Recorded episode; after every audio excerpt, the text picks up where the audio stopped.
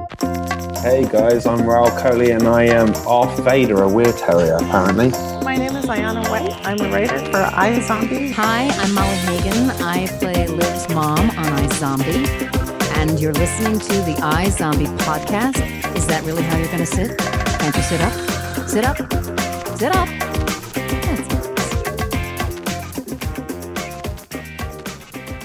You're listening to a season one episode of the iZombie podcast with Robin and Steph. We're a fan podcast dedicated to the hit CW show iZombie.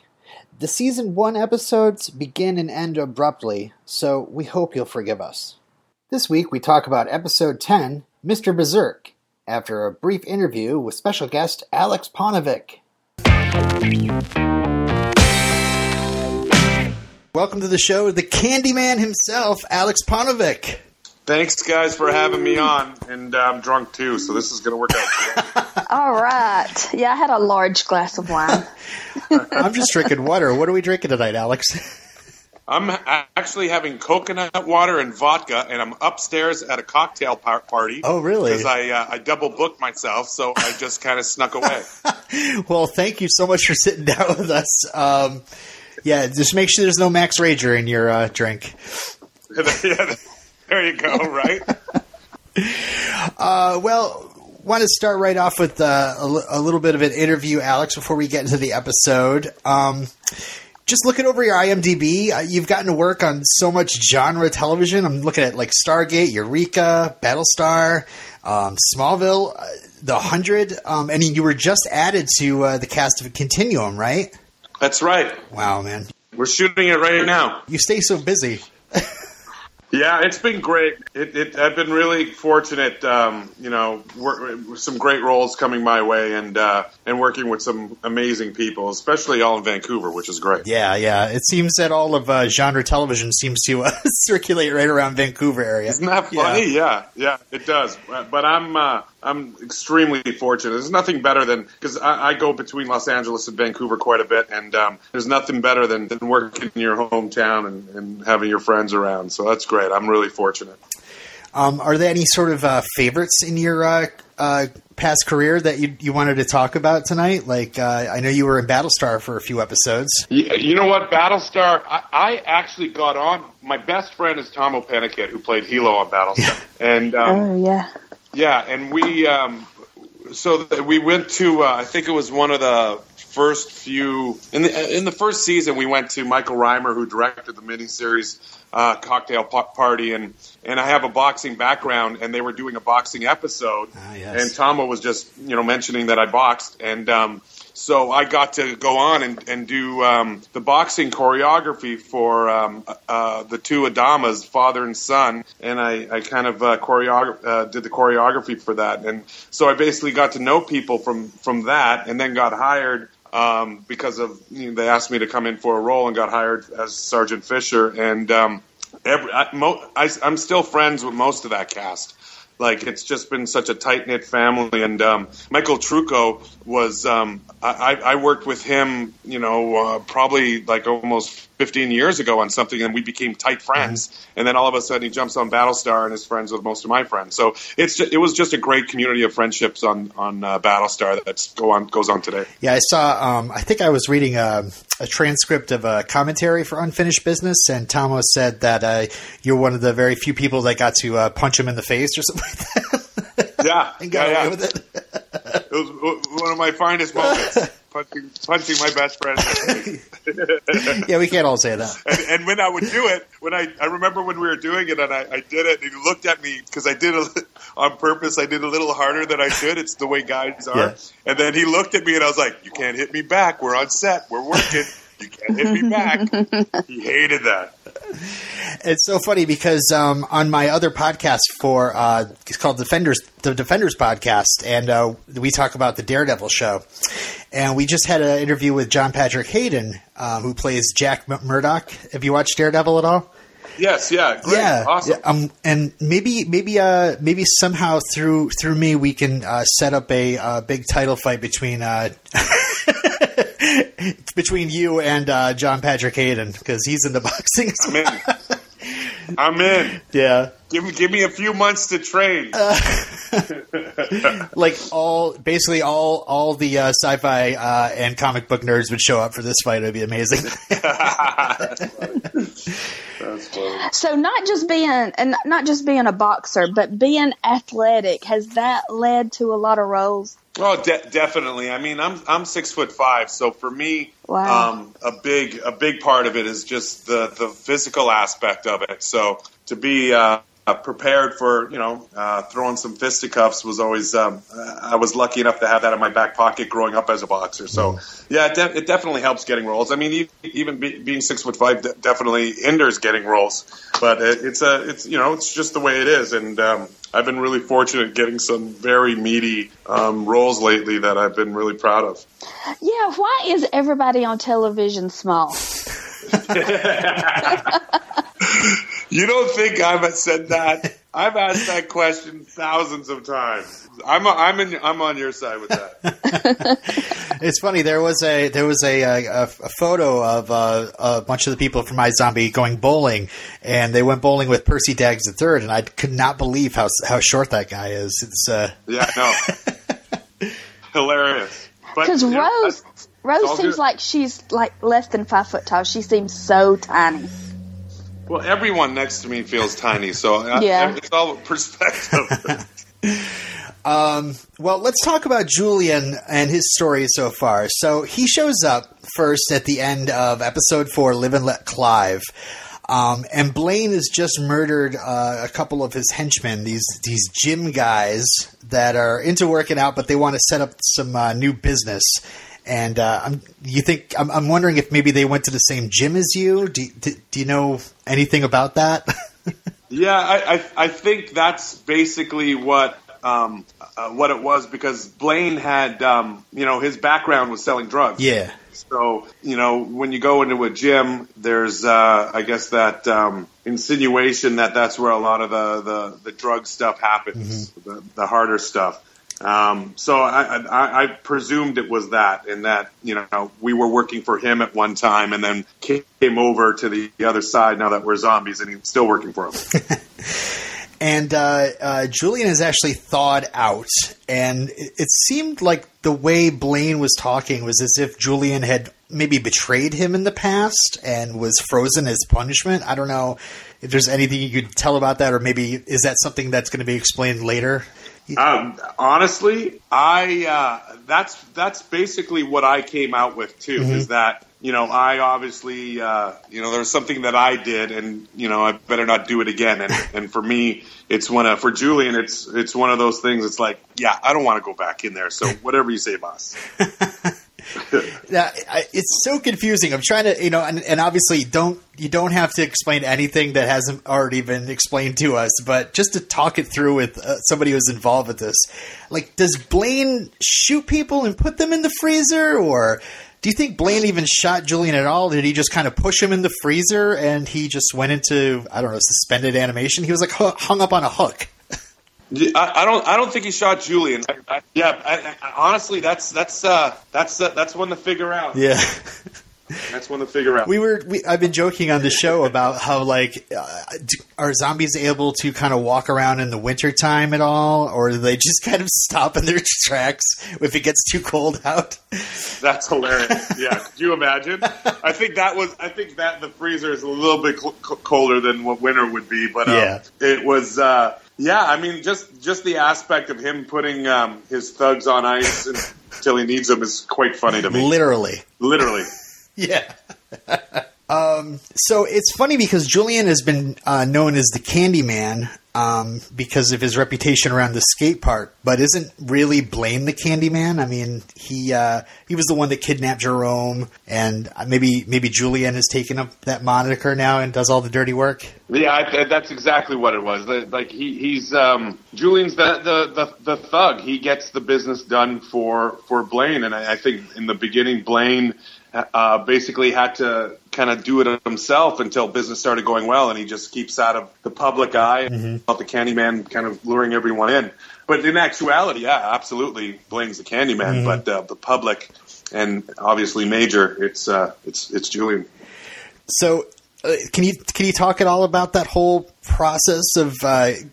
I mean, you looked pretty much freezer burnt, and uh, you're were you wearing like a wig, a white wig, or was your hair dyed for that day? Or No, it was uh, it was a white wig, Yeah. and um, the makeup uh, girl that did the makeup, her name's Amber, who who's absolutely fantastic. but it was a good two and a half hours in that chair to get iced over, so it was uh, pretty intense, and it was really an interesting time of. So it'd take two and a half hours to get iced up. Getting it off what wasn't wasn't cool at all. And there was one day we had to get all iced up and then go back to the normal Julien look and then go back to the ice look in a matter of like five hours. And it was it was crazy. yeah. Um, so, so your character kind of steps it up a bit in uh, episode five, Flight of the Living Dead, and we get uh, a what we like to call a major ass kicking in the, in the skate park. Yeah. Can you tell us anything about like filming this whole scene? Yeah, that was fun. That was actually that was actually my first day on set. That was the first thing that I shot. Wow. and um, and it was it was interesting because you know it's always it's always tricky when you know you're doing a little bit of a fight scene with somebody that you just met and. Um, uh, Robert Buckley is just uh, next level. He's a next level dude. So when we did the when we started practicing the little fight scene, um, he knew exactly what he was doing. And I come from a like a fighter's background, so it's always leery for me about how someone punches or if they can pull the punch. And he was right on point, and and and he's just one of the nicest, most generous people that um, I, I've met in a long time. So I was uh, thrilled that that was my first day. And it's such a humiliating fight for him. It is totally. I had a blast. I mean, you you, uh, you know, Julien calls him a bitch and Yeah. knocks him around. He does get a couple good licks. He gets a, a maybe not many people remember it, but uh, you know, uh, Major gets a like a flying knee to your face at one point. exactly. He dro- he actually drops me. Yeah. I wasn't happy about that. No.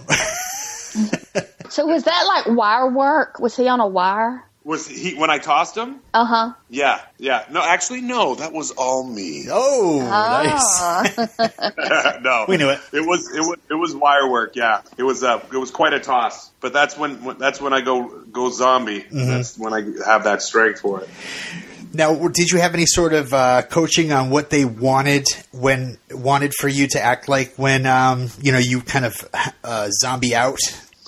Um, you get that nice close up. Yeah, they, they basically just said, you know, it's uh, however you want to do it, but it's uh, you're raging right now. This is like this is uh, not something that you've ever gone to this point of a rage. So you just, it's just picked up a little bit, and uh, and I did, did the best I could with it. Oh no, it was great. Awesome. um, the next time next time we see Julien is in Maternity Liv, and it's outside the Tangential, uh, which is probably my favorite name for a tanning salon. and uh, Honestly, when I when I read that, I died. It was awesome.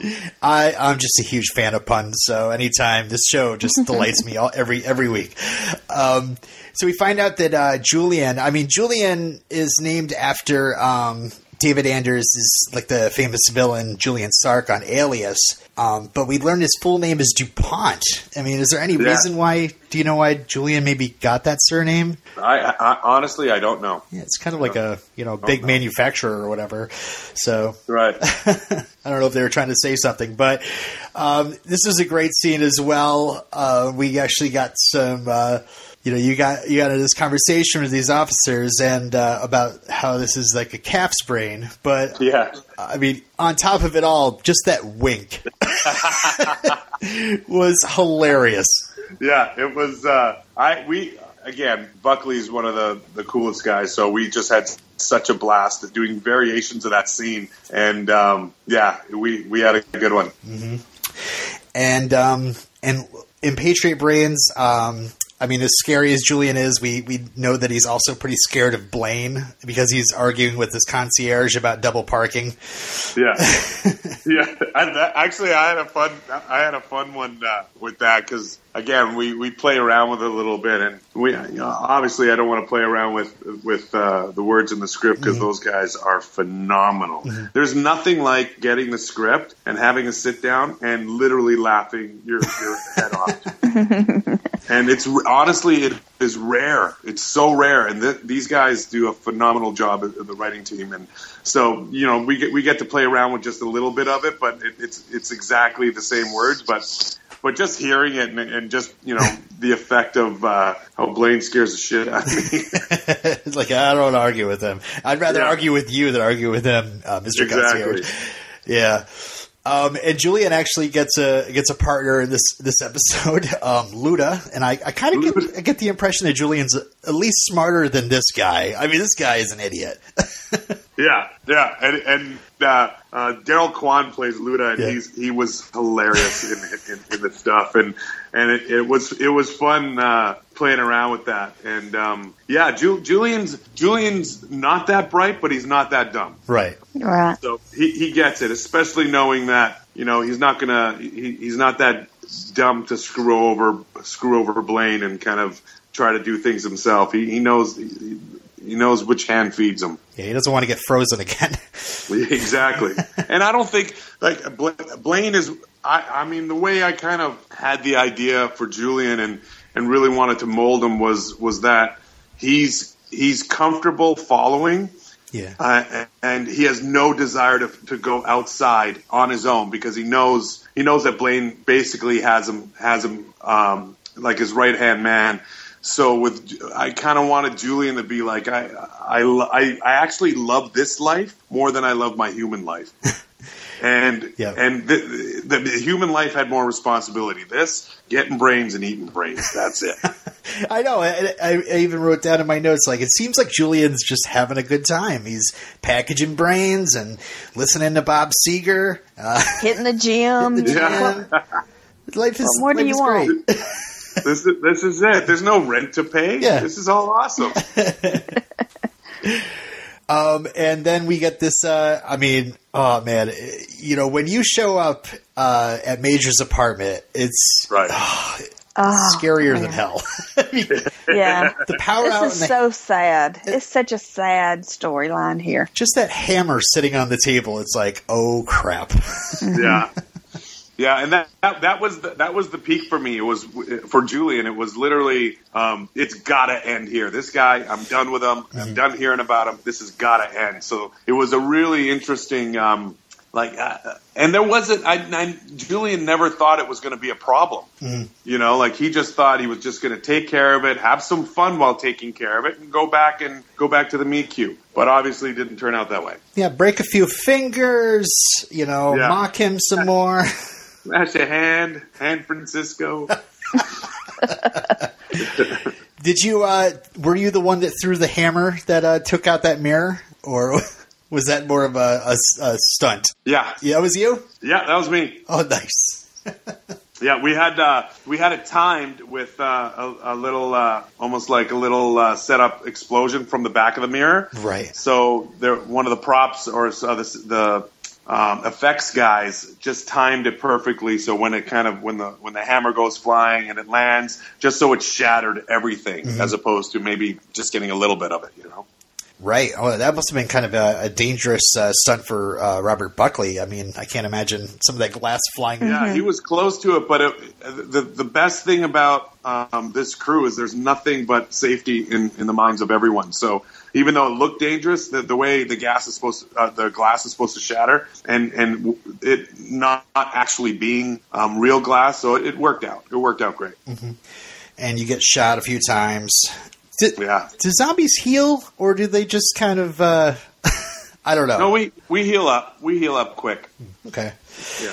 Um, and of course, uh, this week um, we get the uh, confirmation that Julien is okay and Major is going crazy. Right, right. Just so you guys know, there is a fantastic line that Robert Buckley says in the next episode that I could not stop laughing. Oh, So I'm pretty sure you guys are going to know which one it is. It's classic. So, uh, Oh, can't wait. does he get uh, does he get revenge on your calling him a blonde pretty boy that looks like he stepped out of a Nicholas Sparks book? Wasn't that a great line? Another great line. Yeah, that, that was great. Yeah. And it's great that uh, you know Julien really kind of fl- flips the script here. He's uh, he's convincing Clive that no, actually, Major is uh, Major's a stalker. He broke into his car, you know, so he had a little uh, delicacy. No big deal. Yeah, yeah. That I, I, I and and again, it, we, it just kind of reverts back to the fact that he's he's a little bit more brighter than the other guys. yeah. So for for him to uh, think on his feet like that, which was um, which was a fu- really fun scene with me, and that was my first scene with Malcolm, who Yes. I um, I adore. Like that whole cast, you guys. Yeah. Like, I really hope a lot of people get to meet them. Rahul and Rose, they, they are one of the best casts. As obviously they do fantastic work. Um, but as people, my God, you guys! Yeah. I can't wait for people to meet them. They're fantastic. Well, we've had Rahul on before, we- uh, and, and Rose kind of tweeted to us and said, you know, she might be up for it. So really hoping, um, we're really hoping to get like everybody from the show on here. Quite honestly, Yeah, isn't Rahul great? Yeah. Oh gosh, I completely just, uh, I just nerded out with him as soon as he came. Yeah, yeah, he, he's great. He's so great. We have such a good time. All right. Well, uh, we're about to lose you, Aleks. So uh, let's get into some feedback. Um, some of your uh, some of your fans have written in. Uh, let's start with Kim. This is probably the strangest one. Um, I believe, uh, you know, from the Twitter handles, is the, what is what is the Cuddle Puddle Nation all about, Aleks? Uh, can you tell me about this? Okay, listen. these guys, these beautiful women, Yeah. uh, are they're they're fans, and I'm honored to have them as fans. And there was one time somebody tweeted something about, you know, um, it would be great to s- see Aleks, and then somebody, a few other girls jumped on. I go, wow, and I and I just mentioned that it would be an amazing cuddle puddle, and then it went from there. it went from there. They built the nation. All right. Well, you know, this is from Kim, and you know, answer only what you're comfortable with answering, Aleks. here, here you go. Okay, Just Oh, uh, boy. number one, what size are your feet? hilarious. um, fifteen. And Whoa. is it true what they say about guys with big feet that your um, hands are also big? My hands are are very big. Yes. Okay, this is this is even weirder. Number two, al- although you're built like a mountain, I'd like to punch you in the face. May I? And when? And no, you can't punch me back. Um, the next time I do a con Okay. and you show up, I will let you punch me in the face on the cheek, and it can't be a wind up. All right, you heard you heard it here first, Kim. Um, Do you have any cons planned in the future? I'm actually going to go to my hometown of Winnipeg, Manitoba, and do a con there called C4. ah, I think that's at the end of October. That's the that's the that's the only one I know that's booked in advance right now. you got to get down to New York Comic Con. That's where I that's where I'm going to be showing up with. Uh, I, I would love to be at the New York Comic Con. You kidding me? That'd be great. I'll be at Dragon Con. oh yeah, Steph's going to be at Dragon Con. Um, Oh, when when that's in is that in August? It's September. It's um, Memorial. No, this is Memorial Day. Labor Day. Labor Day weekend. Oh, that's September. great. That would that that would be fun to go. Maybe I'll just I know a few friends that are going. Maybe I'll pop in with them and just have a good time. yeah, Oh, all right. yes, Steph, you're going to be uh, you're going to be a part of something iZombie related, right? Yeah, we're gonna have a. I'm gonna be on a fan panel, so hopefully we can have a meetup. Oh, great. Yeah. Um, That Kim would- that's great. Yeah. Kim continues. She says, "Will you come to Montreal so I can punch you in the face, please?" Oh my gosh, Aleks. She's she she's relentless. That one. I- uh, she's relentless. She's like that on Twitter too. She's relentless. And we'll she- see how the first punch in the face goes. go And she finishes up says, Yeti, I think you're awesome. We fangirls need to see more of you. OXO, uh, Miss Kim. So there's that. Ah. Yeah, and, and that and and the, the Yeti thing has been uh, an ongoing thing that my um, old roommate gave me. Just called me a Yeti one day, and I just started laughing, and then it just stuck. And then I said it once on Twitter, and Cuddle Puddle Nation went for it. well, I have, you know, I have a lot of tall friends, and it always seems that it's, you know, it's a typical Yeti or Wookie or, Yeah, you know, any of that stuff. yeah, we we wear it with pride, man. Oh, that's good. Well, yeah, especially from being from Winnipeg. Exactly, exactly. Um, okay, this is from. Well, this doesn't actually have a signature, but he sent it from his LG or she. Uh, says here, are we going to see more of Julien in season two? That might be a spoiler, so you don't have to answer that. We one. will see. We will see. Enough said. Number two, can zombies be vegetarians? If a vegetarian turned into the undead, how would he adapt to a zombie lifestyle? Oh my god, that's so great. Oh my god. Uh, I'll answer this. Uh, they'll eat heads of lettuce. They're- yeah, I think that's brilliant. They will eat heads of lettuce. you are brilliant, my friend. Thanks. Uh, and three, Blaine makes fun of Julien's taste in music, Bob Seger. Will Julien get to eat a musician's brain and get to play some rock music? Yeah, that would be awesome. I would love to eat Gene Simmons' brain. hey, there you go. Yeah. Uh, let's see. Um, Allison has quite a long email. We'll probably read the rest of it later, but she starts off by saying, Hello, Team Z, and welcome, Aleks Paunovic. Thank you so much for playing a mean old zombie henchman for our enjoyment and hopefully some spiritual fulfillment. Do you have to dye your hair for the role? What did you think of the zombie makeup you had at first? Yeah, we we uh, I got I actually uh, did not dye my hair for it, and um, and the makeup took quite a long time, like I was saying earlier. But I did dye my hair for a, a film called Vendetta, and I was more than happy to dye my hair for iZombie, But because we were going to the other stage where the zombies to, to walk around in real life had to dye their hair and get a tan so they can be amongst the population, I thought that was a hilarious bit Yeah. in there. Um, and I'm, uh, yeah, I thought that was brilliant. But yeah, so no, I did not have to dye my hair. Yeah, it's funny because uh, you know as soon as they showed that um, you know zombies could dye their hair, they could tan themselves.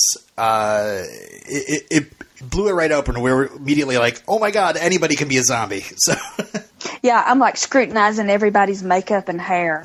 yeah, Yeah, I, I, I love the idea of of having um like uh like the the, the astronaut brains idea, right? It's like I want to get visions of amazing things, not some street kids. Now, um, I just thought that was just just a great idea where they're gonna you know hopefully take this, which is great. if you had to uh, eat a brain of your choice to get a vision of something, did what what, what do you think? Uh, what do you think you what, what brain would you eat? Um, Ron Jeremy. Enough said. Enough said. All right. Well, thank you very much, Aleks Paunovic, for being here with us on the iZombie podcast. Um, is there anything you wanted to shout out to fans before you took off? I just want to say thanks for supporting the show and, and, and supporting um, everyone a part of the show and and, um, and especially you two. You guys tweet all the time during the show and really kind of reach out to more and more fans and, and I just really appreciate it. Looking forward to talking to you guys again. Well, cool. Yeah, we'd love to have you on again, Aleks. So, um, great. Uh, well, we'll let you get off to uh, your uh, other engagement, and uh, we'll continue on with the show. Thanks a lot for being on. Thank- Thanks so much, you guys. Have a great one. All right. Good night, Aleks. Good night. Thank you. Good night. Bye.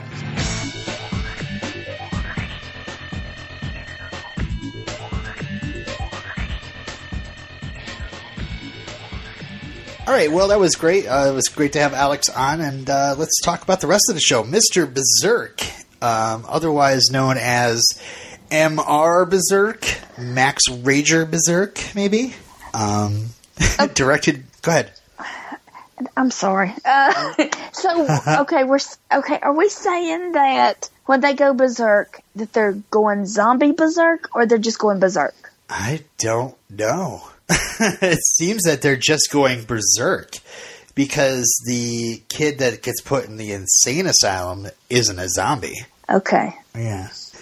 Um, we'll get to that. We gotta, I gotta, I gotta talk through this case with you Yeah. this week.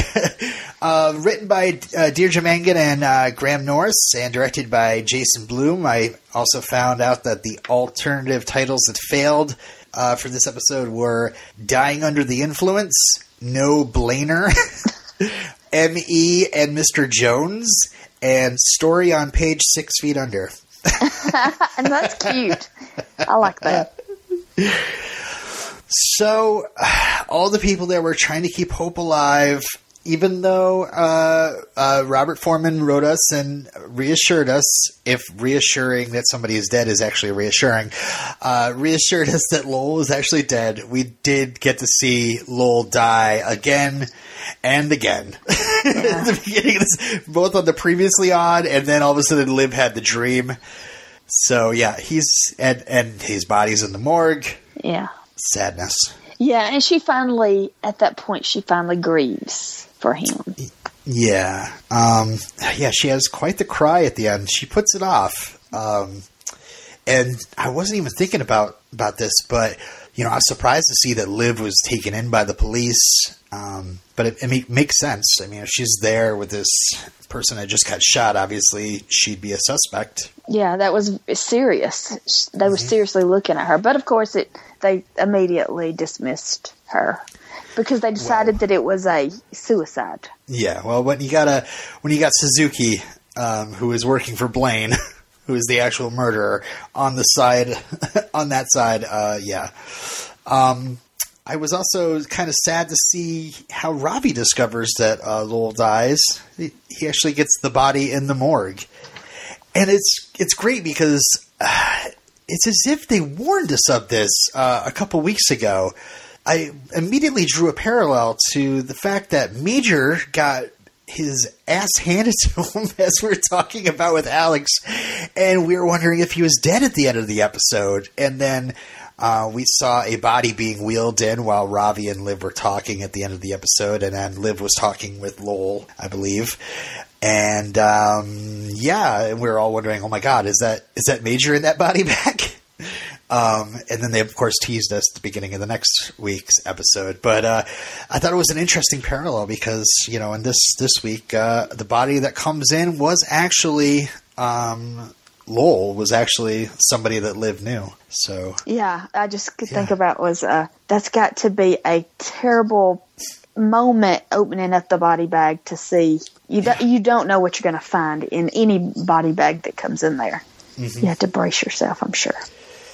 So, Liv and Ravi have to make a hard decision this week. Should Lowell's death be ruled as a suicide? What do you Oh think? golly, yeah. Uh, well, I, it just goes back to she didn't kill Blaine. She made a moral decision not to kill, and that led to so many problems. Right. And so now we have this that she has to deal with. And if she would have just killed Blaine, then she wouldn't have this at all. It, it does suck because there's, at this moment, eh, or at least where the law is concerned, there's no justice here. Lowell is going to be uh, buried, and all people are going to know about him was that he was just a rock star that uh, did some skydiving, and um, you know, for a while, kind of uh, a reclusive guy, and ended up killing himself. and that's all people are going to know about him. Of course, you know nobody really shows up for Lowell. I didn't. We didn't see any parents or friends or anything like that. It was really Liv and Ravi the only ones concerned about Lowell. Yeah, well, you know, he's from Chelsea. Where's he from? London? Yeah, London. uh, some- somewhere in there. Yeah. Yeah, So he's kind of newish in town. I figure, place where the soccer is played differently, yeah, or the football. where they kick the ball. Yeah, yeah, sports. yeah, so it it seemed like the only people he really knew in town were the Max Rager people. Yeah. And of course, the one that, you know, he was friends with was killed. And yeah, no, Liza went on the run, and Carson, I'm sure nobody wanted to be friends with him. Because he was a dick. right? Yes. Anyway. um, so they actually, this, this also means that they're going to have to destroy the body. Um, so there's no sort of uh, chance of infection one way or another. And uh, yeah, if there was justice, if Blaine was arrested for this, it would be just like I called it last week. You would have Blaine infecting an entire prison of zombies, and uh, then we'd have a zombie prison breakout. Yeah, so no matter what, how you what you do, it's it's a mess. Yeah. So I mean, it's almost as, as if like there, Liv has no choice really but to but to kill this guy. Yeah. Right. I mean, there's no other. But even if she does kill Blaine, there's still Suzuki. Yeah, but if I feel like Suzuki um, doesn't really want to be Blaine's uh, stooge. He doesn't feel right about this. At least from that scene we had with him and Blaine um, a couple weeks ago, or was it last week? Yeah. Um. So Liv kind of puts off the grieving process and the decision and uh, escapes using another brain, a new case, and uh, you know gets the retreat to the bottom of a bottle.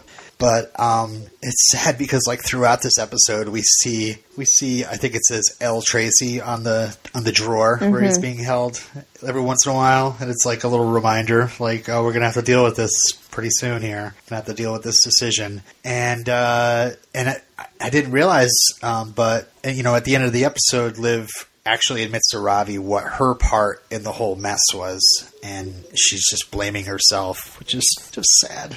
Yeah, very sad. Yeah, it's so.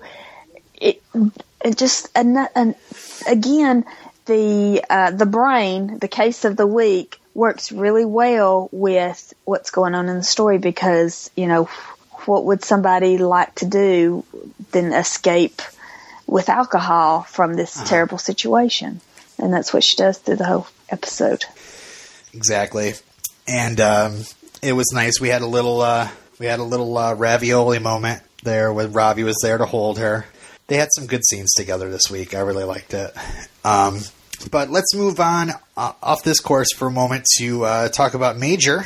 Um, Major is swearing to Ravi what happened is true and is certain that Clive's going to turn up uh, Julien in a hospital. But uh, as we talked to Aleks about, uh, yeah, Julien's just fine lifting weights.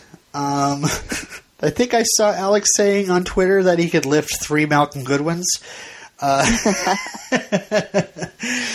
um, but um, Yeah, and then Yeah. Malcolm tells uh, Major he might need to check himself into a mental institution. How sad is that? it was that was a really good scene though. Yeah, it really um, was. Because you know you could be a real jerk about it like like the guy the, the i forget what his name the cop that was interrogating liv.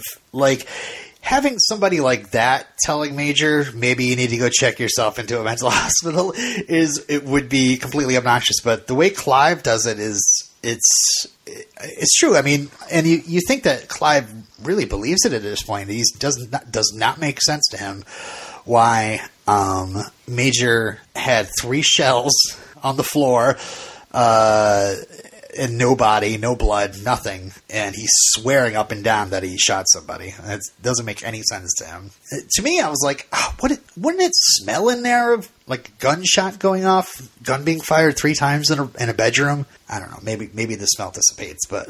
Yeah, I don't know. Well, we're gonna, that's that's why we're here, folks. We're going to try that right now. Here we go. I'm just kidding. I know that there would be gunpowder residue on Major, mm-hmm. showing that he did discharge his firearm. Right.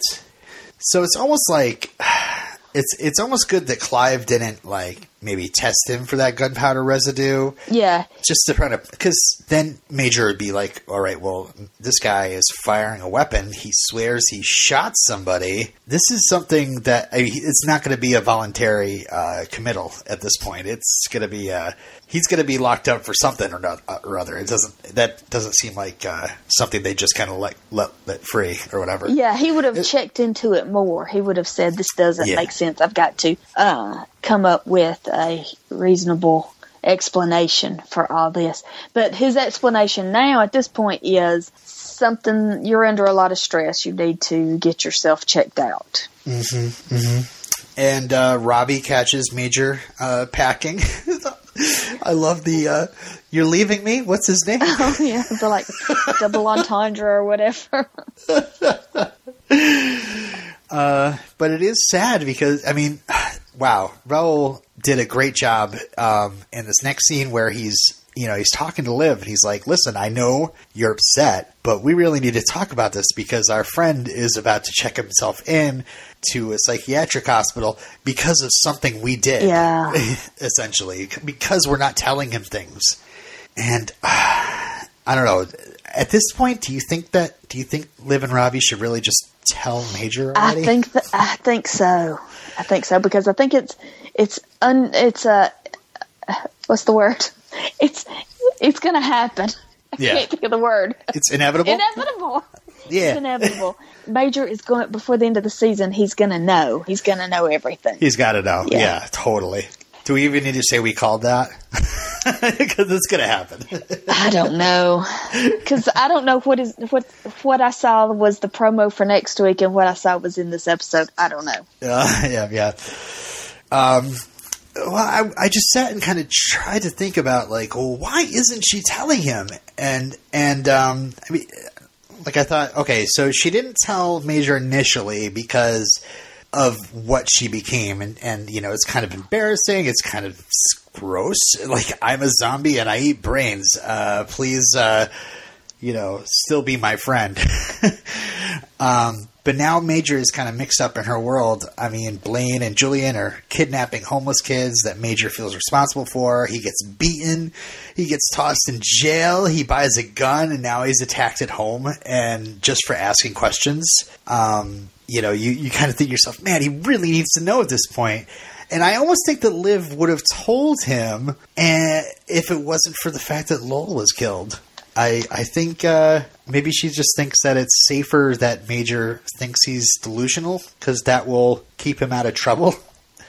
Because if he thinks, oh my god, there's zombies, you know, he might be more trigger happy, maybe, or more inclined to, you know, chase down Julien for some more. I don't know. Uh, the scene where he puts her, he oh gosh, when when he picks her up at the bar, that Aw, I know that's oh, Major squeeze.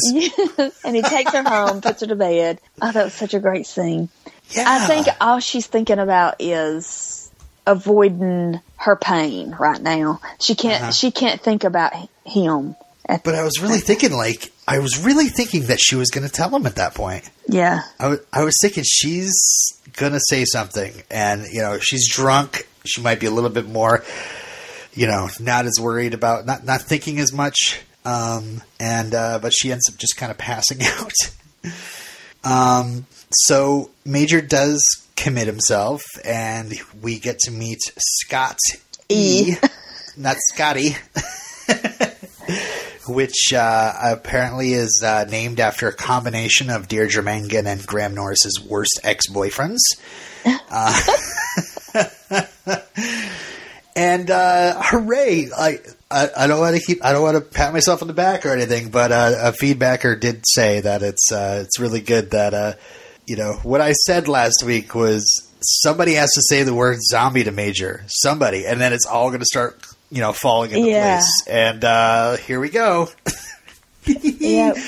And uh, seeing the preview for next week, I'm I'm I'm kind of psyched. It's so funny how at the beginning of the series we're like, wow, this major character probably is not. We're not going to have much use for him at all. And I think I'm mostly excited for what Major is going to, you know, what what chaos is going to cause with this new information yeah. next week. When he heard the word anything else. zombie, it was like a light bulb went off. Yep.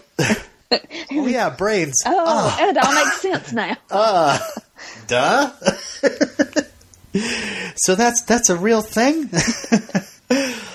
um, okay, let's talk about the case now. This is such a like I had to sit down and really just write this out. I I was so confused by some of this stuff. Yeah, I missed uh, a part in the beginning and was so confused. Yeah. So, So- the reporter that we saw in the Maternity Liv. Yeah uh, was working on this case, was working on this um, story about these law students. This one kid had went berserk, and she was writing Mister Richmond, Mr. Richmond, Mr. Jackson, Jackson. Mr. LW, and Mr. Berserk. In her notes, and oh, that was such a cute little scene, a little part where uh, they go to the apartment building to talk to one of the law students, and and Clive pulls out his pen and notebook, and she pulls out her pen and notebook. that was so cute. yes, because she is on the case. Yeah. and uh, she's the total journalist. Um, but uh, yeah, um, I did have a, a kind of a slight quibble. I love when they bring characters back, especially if it's going to be like a murder victim, and if it's a character that's kind of like a one-off thing. Like like bringing Marcy back, that was awesome. Um, and uh, we have Rebecca here from Maternity Liv. The only problem I had was that she didn't seem intoxicated at all in that in that episode. Well, but we never saw her in her off time. We only saw, we only saw her like twice, so she Yeah. could have. she was at the press conference and then she was sitting with Major on the phone, right? Mm-hmm. Setting Clive up. I think that was it. Yeah, I was okay with that. I bought it. Yeah, yeah. Um, but uh, yeah, it looks like she was quite the reporter. I mean, she was on top of pretty much the entire show's uh, cases. I mean, she was on top of the police corruption um, with the homeless kids going missing, and why aren't the police looking into it? Why are they looking into uh, white girls getting kidnapped, and not into like you know homeless kids being uh, taken away? Um, and now she's also on the case of uh, Max Rager. Um, Yeah, and that's fascinating. uh, Not in real life, but in, on television and in movies, uh, characters who are great at their job, but Yeah. their personal life is totally screwed up. Yeah, it's as if the job is, uh, you know, the most important part, and uh, maybe that'll fix everything else. yeah. So Rebecca was trying to get her hands on that memo that we heard about in Flight of the Living Dead, uh, which was also written by Deirdre Mangan. And that memo, of course, was uh, the one that Carson got. And I assume that Carson still had it, but I guess maybe he deleted it after he told Eliza about it. And it was the one that said one in a thousand people go crazy after drinking Max Rager. Yeah, and in this world, the cloud doesn't exist. Nope. or Carson's too dumb to look in his trash. Or Because I get, you know how back 10, 15 years ago, riders were disappointed when cell phones came along. They're like, ah, Yes. this is going to mess things up. I guess when the cloud came along, it uh, messed riders up. What are we going to do now? There's the cloud. right. And we meet uh, the head of Max Rager, and that is uh, Vaughn Du Clark, played by Steven Weber. Of course. Uh, guest star. yeah. And uh, it's great because he was uh, he played a Russian gangster on an episode of uh, Party Down. It was really funny. Um, so they got him back again, and oh man, I don't want to I don't want to pat myself in the back or anything, but man, I I swear I tweeted out as soon as I saw him, I wrote Max Rager gives you wings and tweeted it, and like no more than two seconds later, iZombie writers uh, their account uh, tweeted that as well. So I was like, ah, we've got the same brains. and uh, whatever. Uh, so what was it the uh, the weird relaxation technique that he does with his secretary Adele? It's just like I don't know. I was waiting for her to, to finish off that technique by saying, "And you're fired." Yeah. I don't know. I don't know if that was supposed to show us that um, there wasn't any animosity between him and his secretary because yeah, she was the other. She was the second um, informant. informant. I, I Well, don't really, know. the first informant because this other guy is, wasn't actually an informant after all. right. We'll talk about him in a minute. Uh, uh, but yeah, um, we also see that uh, Vaughn was talking to a Max Rager associate in Italy. Um, so, So is the you know, zombie outbreak? Is it all across the world? Is it? I know. I'm wondering that too. I mean, this is these are little tiny crumbs they're throwing here, and I'm wondering if there's these are going to be like little, little yummy little crumbs that we're just going to gobble up, and later on we're going to be like, yes, see, see, that's why, that's why they put that there, and that's why I was thinking like, okay, so they put, they, you know, it's the worldwide headquarters. He's talking to somebody in Italy, and then he does this weird relaxation technique with Adele, and I'm wondering if it's all kind of tied together, or if it's all at least something we should take a note of. I don't know. Yeah. Like, is that a way to that we calm down people on Max Rager? Is I don't know, talk to them soothingly. um.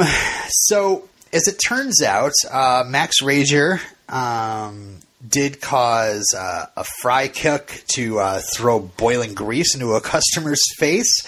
Um, a trucker, a nice trucker, mowed down a charity bike event. and was also uh, partially responsible for the Lake Washington massacre. So now it's even more personal for Liv, and uh, she goes to confront Vaughn because of that, but unfortunately doesn't get very far. Yeah, because there could have been other factors. Were there alcohol? Was, Yeah. was it a full moon? And then he did his hand. he did a funny gesture. Well, you know, there was utopium on that boat too. So again, it's the whole utopium and Max Rager mix that we're playing with the rats. Mm-hmm. I don't know. Um, but uh, yeah, we meet uh, the super nice and uh, affable Sebastian Meyer this week. um, who, uh, yeah, um, is kind of scary. um, he is played by uh, Matthew MacCaull, I believe. I wrote this down somewhere. Um, anyway, it's it's kind of a big uh, week for this guy because he's also in uh, Tomorrowland, uh, which is opening in theaters um, this week. Oh, wow.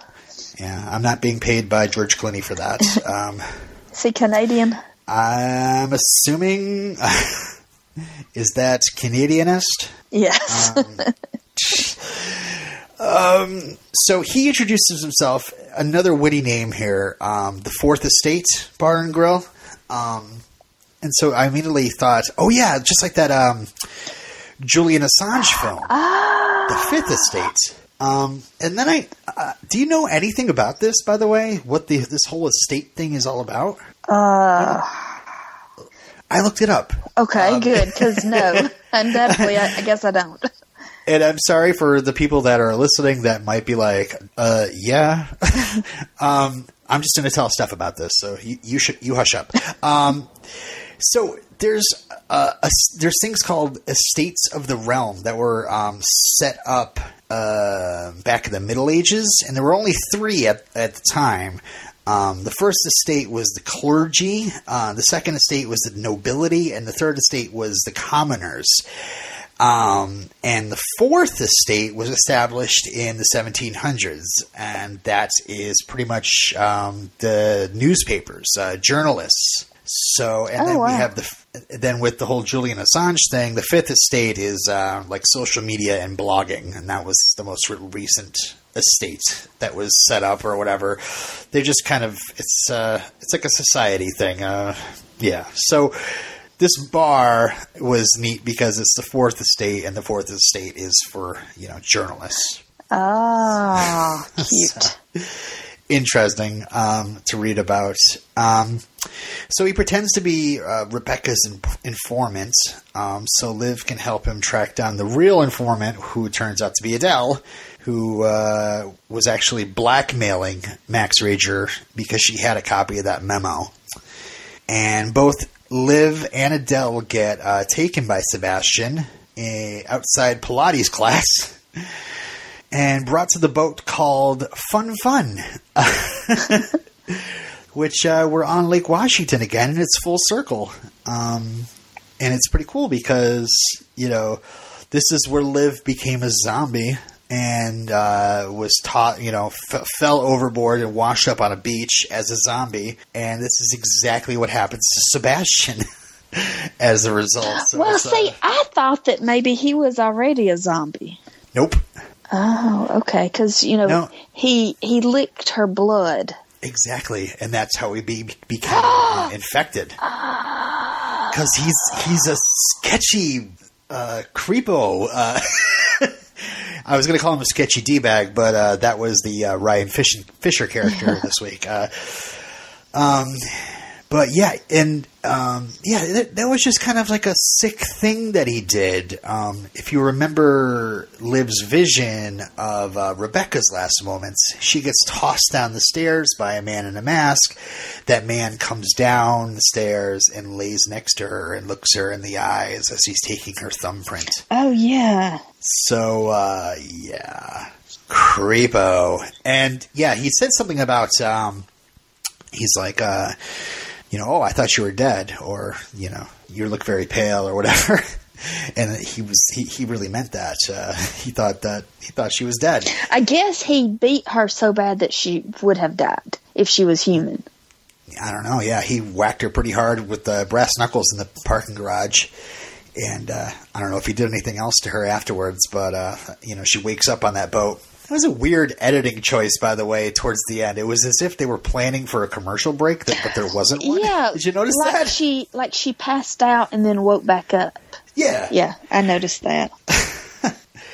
But uh, it looks like uh, Adele is uh, sleeping with the fishes as well as uh, Eliza. It seems that Eliza probably this is what happened to her. Um, but um, yeah, uh, Sebastian gets a uh, full-on zombie headbutt, and uh, I love the uh, mother of dragons that hurt. And then uh, she swings that cinder block to his face, knocks him into the water, and then he gets a, a face full of propeller. Uh, I guess the writers were calling him in the room Propeller Face, uh, according to some tweets. But um, yeah, this is a different kind of zombie. I mean, I don't know much about Blaine's or Julien's history, but it I almost got the impression that they weren't that evil before they turned into a zombie. They might have been horrible people. I get the impression that Julien was a bully, a gym tough guy, um, and Blaine was, you know, a manipulator um, and kind of a jerk. A drug dealer.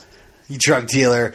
But Sebastian, he is a full on murdering psychopath. Yeah, he's a psychopath to start with. What kind start of with. zombie will he be? Yeah. and uh, I I'm, I have a feeling we're gonna we're gonna see some more of him. So um, that was that was that was awesome, and uh, yeah, I'm looking forward to seeing this uh, seeing this Sebastian. He's a he's a wild card. He's I, I don't know if he's going to go back to Max Rager and tell them about zombies. Does Max Rager know about zombies? I, ah, it's all a mystery. I don't know. I was thinking that maybe uh, what's Steven Weber's character's name? Vaughn Du Clark. You know, I don't know. I don't. Possibly he could be a zombie. Yeah. Hmm. Yeah, he looks like a guy who could get a good spray tan Yeah. whenever he wants one. Exactly.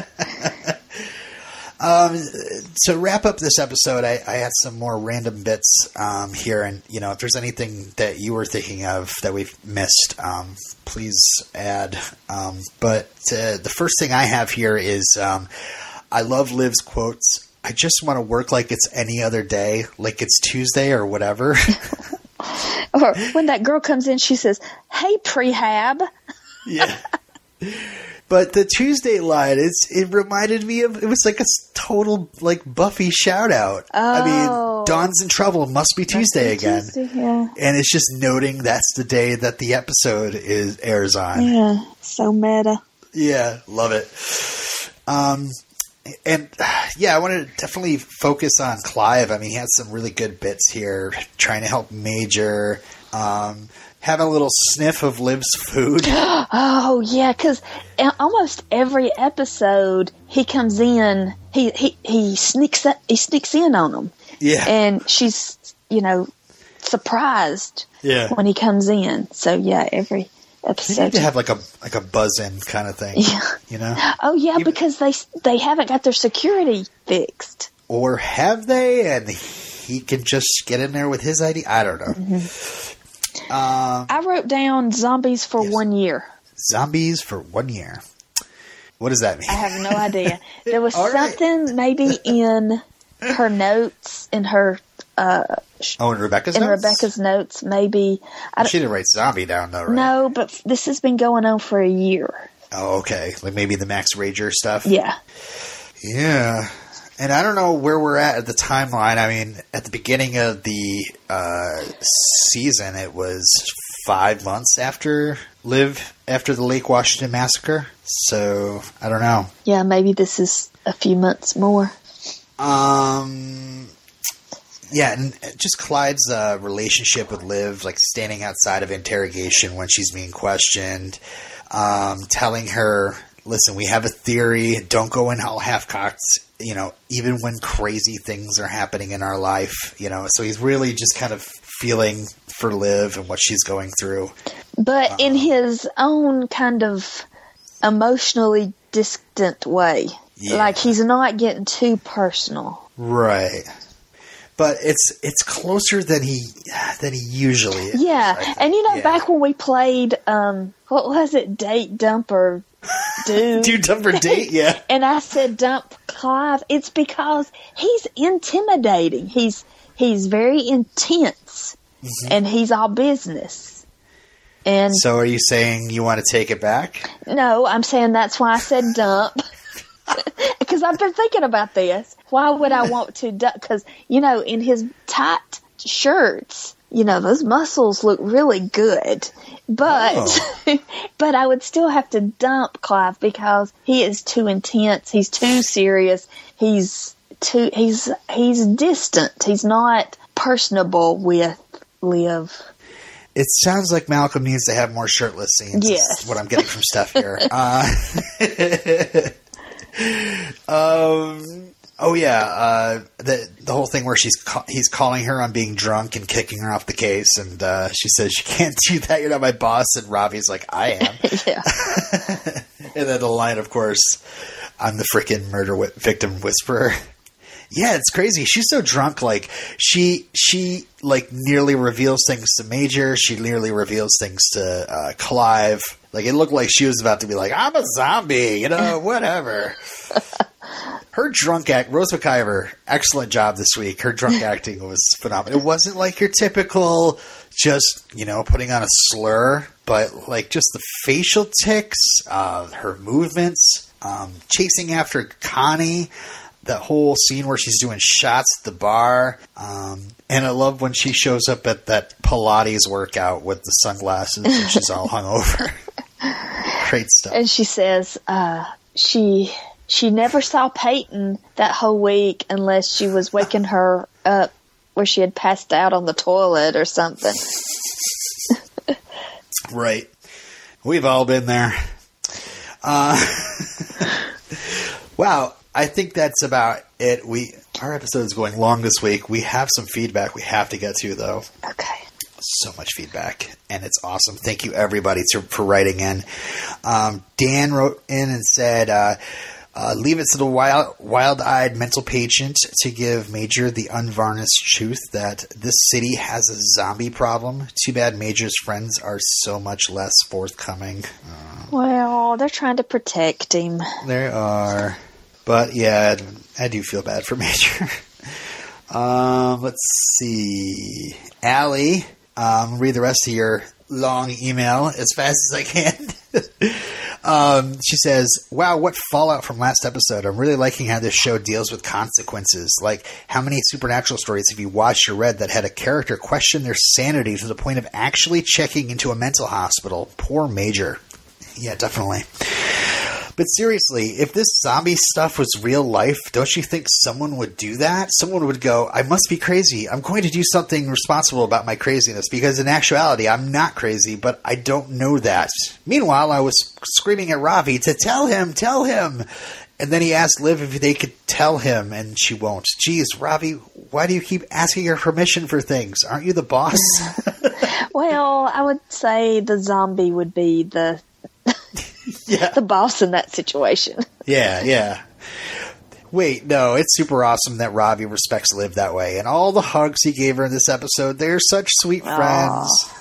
Yep, hashtag ravioli. Uh, and then the other patient said the Z word, and now he's got Major thinking, just like you were hoping for, Robin.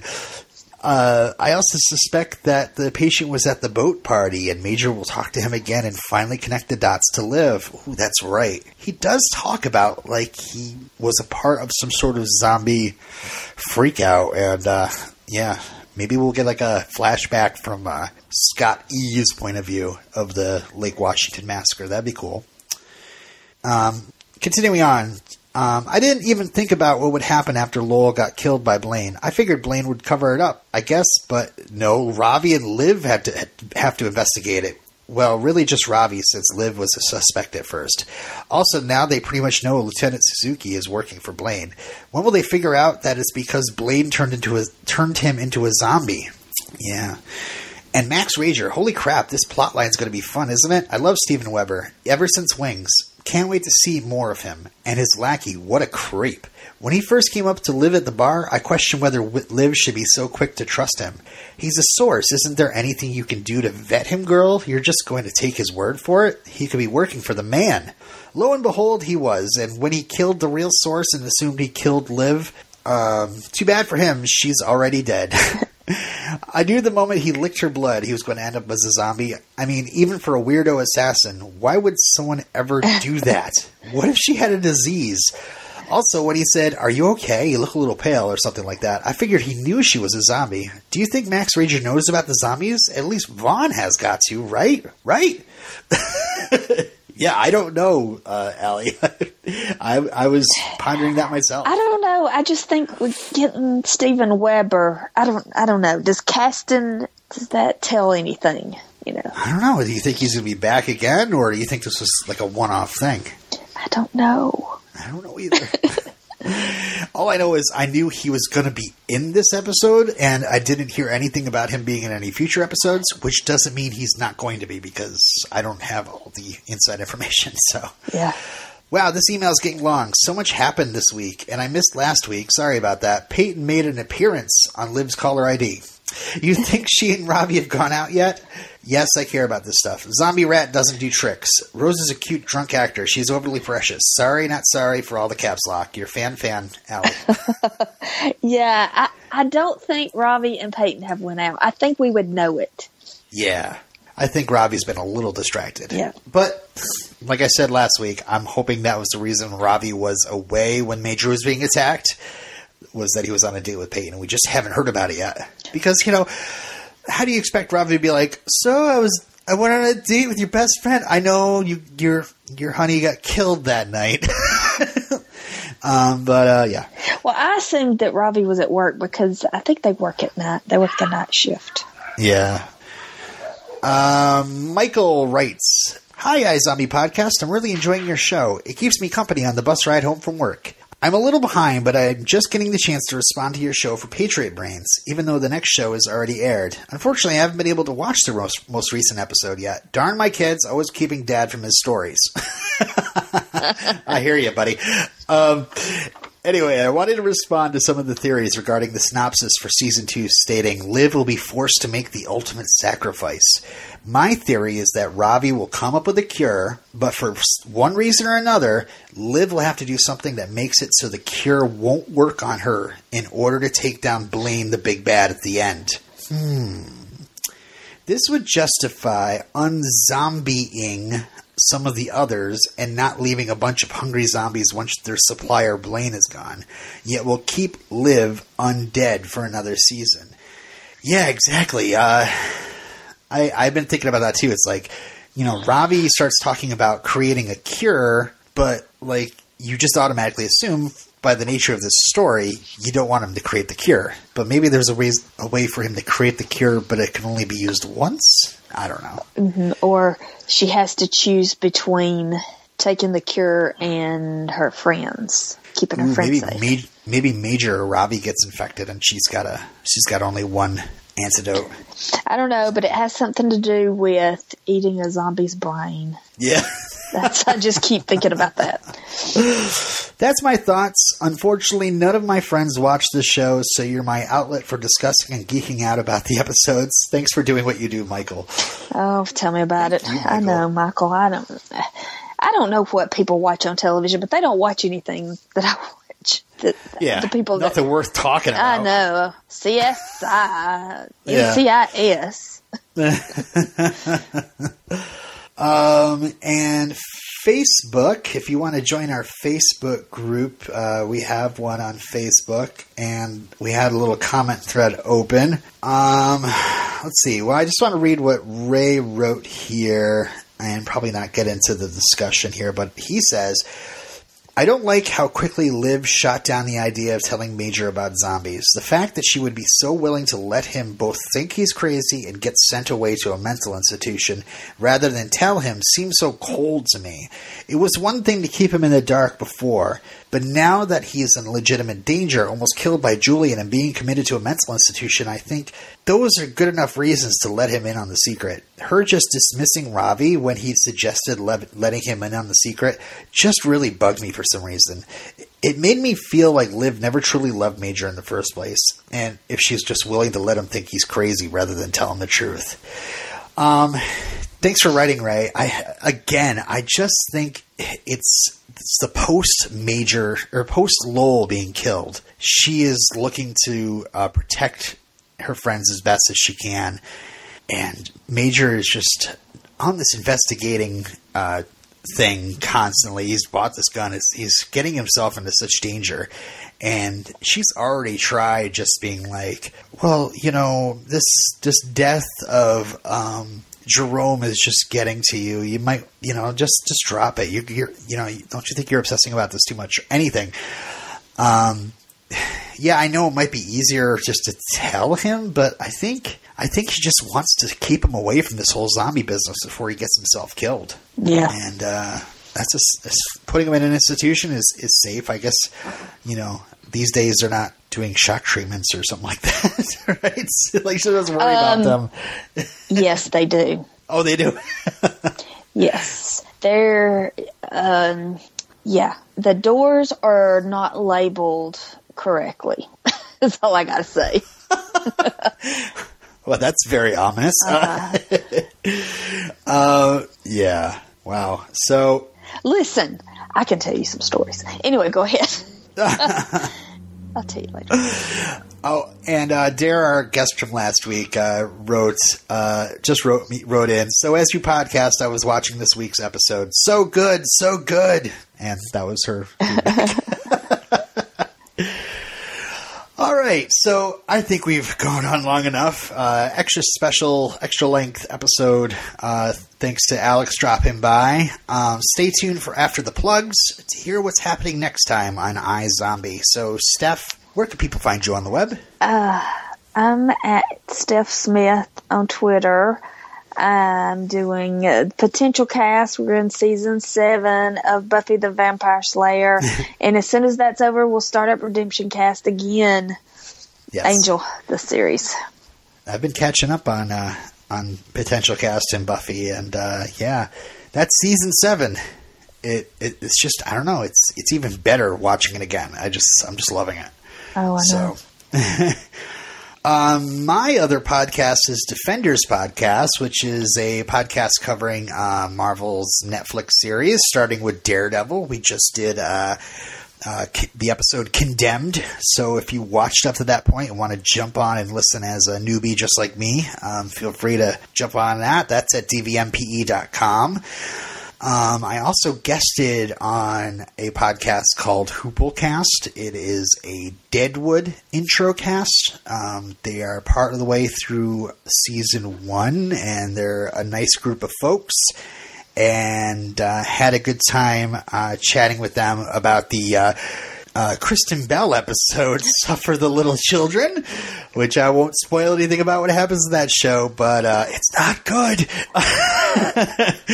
um, and uh, yeah, the language is a bit more colorful than you'd get on this podcast simply because um, uh, it's not TV, it's HBO. So um, that's all my plugs except for follow me on Twitter at L Robinero. Thank you for listening to the season one episode of the iZombie podcast with Robin and Steph. Our podcast logo is designed by Dee Sheehan. You can find her work at behance.net slash Deanna Sheehan. We posted that link, as well as others, on our home on the web, iZombiePodcast.com. There you'll find links to our Twitter and Facebook pages. Join our Facebook group at facebook.com slash groups slash iZombiePodcast. Finally, send your feedback in to iZombiePodcast at gmail.com. The iZombie podcast with Robin and Steph is created under a Creative Commons Attribution Non-Commercial No Derivatives 3.0 Unported International License. That means you can share it all you like as long as you link back to us. But please do not change it or sell it or trade it for brains unless you're going to give us some. And remember, a mind is a terrible thing to taste.